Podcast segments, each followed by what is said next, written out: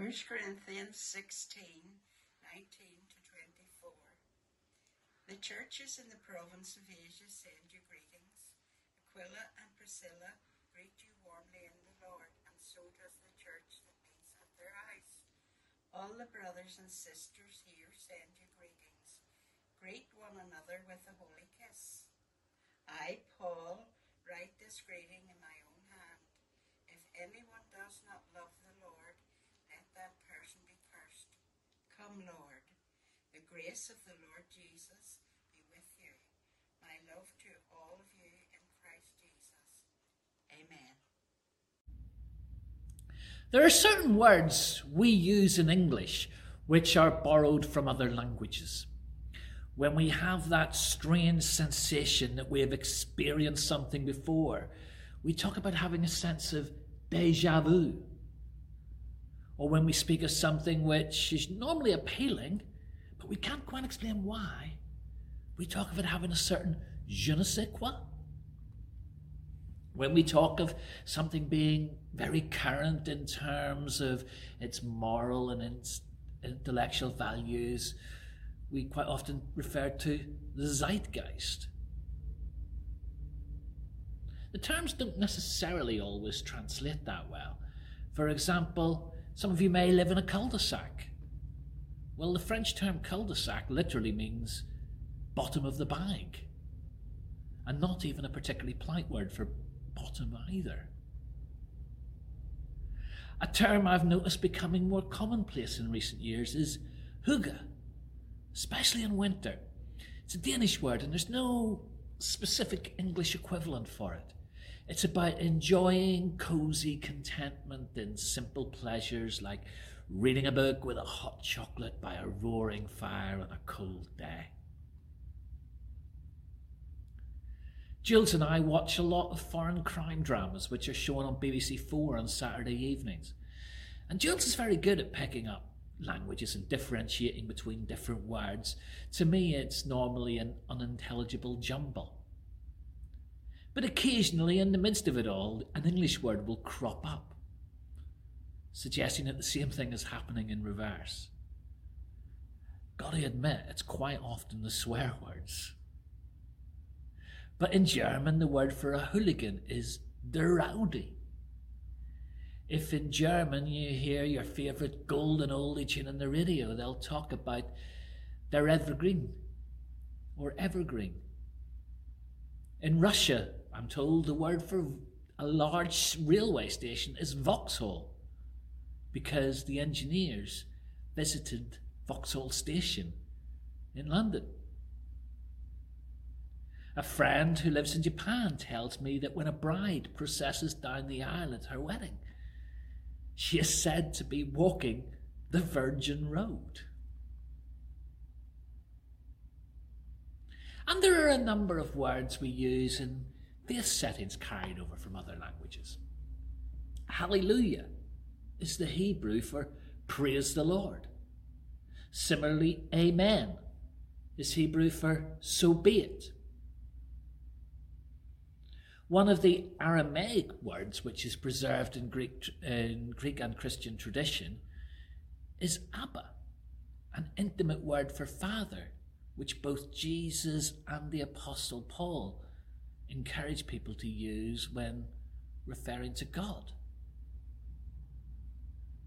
And sometimes those words were preserved in the original text, even though the rest of it was written in Greek. And there was an example of that in today's reading. Towards the end of the reading, we have the words, Come, Lord. And Paul breaks from his usual Greek to use an Aramaic word, Maranatha. I was aware of that word from quite a young age, actually. Not far from where I grew up in Belfast, there was a guest house called Maranatha and a bookshop called Maranatha.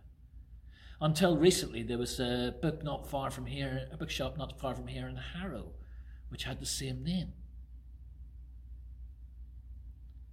Bible scholar Kenneth Bailey highlights that Maranatha is actually a two word phrase. And it can mean subtly different things depending on where you put the break between the words. One version, which sounds pretty much as we would pronounce it, Maranatha, Maranatha, means the Lord has come or the Lord is here. But the other, slightly different one is Maranatha, Maranatha. And that's more of a plea. Please come, Lord.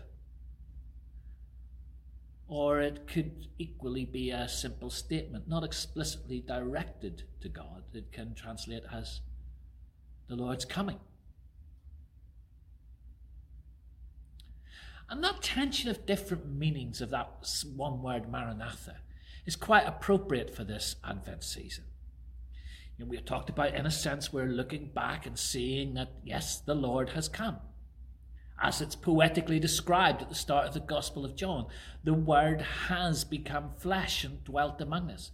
Our God has come to us in Jesus. And we will celebrate his birth very soon. But we also know we are looking forward to the completion of God's promises, to the renewal, restoration, and reconciliation of all things. For that time when the old order of death, sorrow, tears, pain passes away. But it doesn't just have to be a give us pie in the sky in the sweet by and by type prayer. It can be a prayer that we make for a present reality here and now, in whatever we encounter today. If we have a decision to make, we can pray, Maranatha, come, Lord, and ask for the Lord to come and guide us and guide us in right paths. If we're struggling with a particular problem, we can pray, Maranatha, Lord, come Help us. When we pray for sick friends, we can pray, Maranatha, Lord. Come. Bring healing to them. Give them strength, courage, and patience to face what they have to face in their recovery. Give wisdom to doctors and nurses and other specialists who are trying to diagnose and help when we're watching the news and are heartbroken by scenes from around the world and we feel powerless to help, we can pray, Maranatha, Lord. Come, Lord. Be present to those who really need you in that place right now. Yes, at Advent we remember that the Lord has come.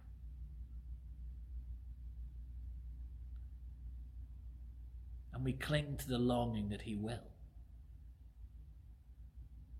But in between times, He's promised to be with us always and never to leave us nor forsake us.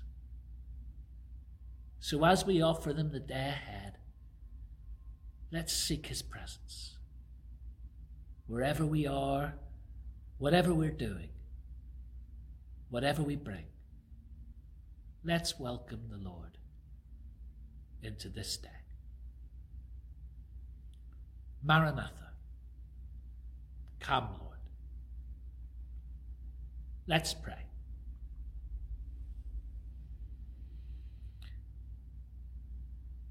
We take a moment to consider those things we long for. For ourselves, for our loved ones, for our acquaintances for our leaders, for situations we will hear about in the news.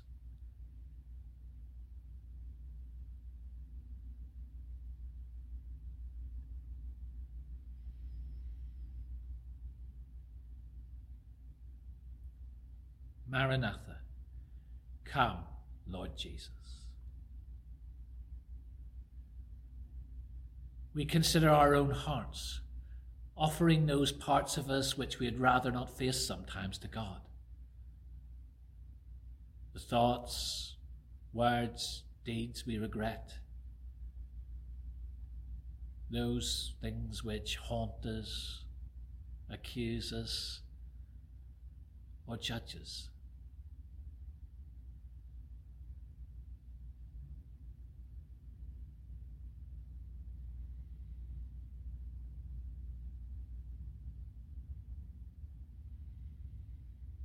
Maranatha, come, Lord Jesus.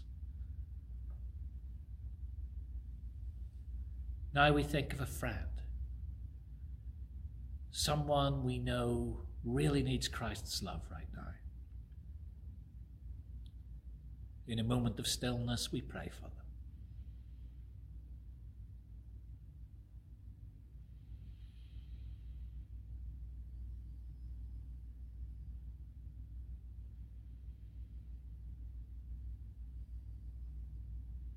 Maranatha, come, Lord Jesus. We think of our church with all the decisions facing us, all that's planned for this Christmas season, and the work of rebuilding that will be ahead in 2021.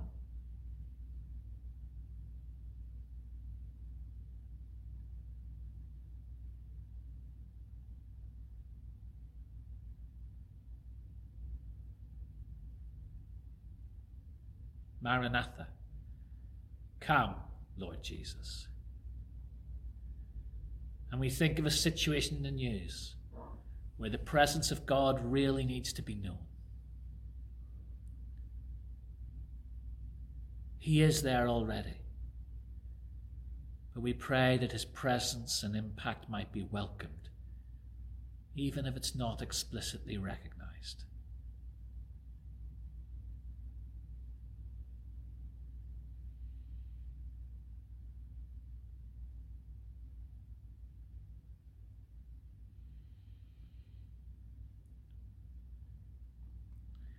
Maranatha.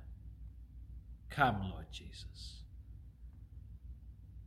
Thank you, Father, for loving us so much that you sent your Son to save us. Maranatha. May Jesus be born again in us this Christmas.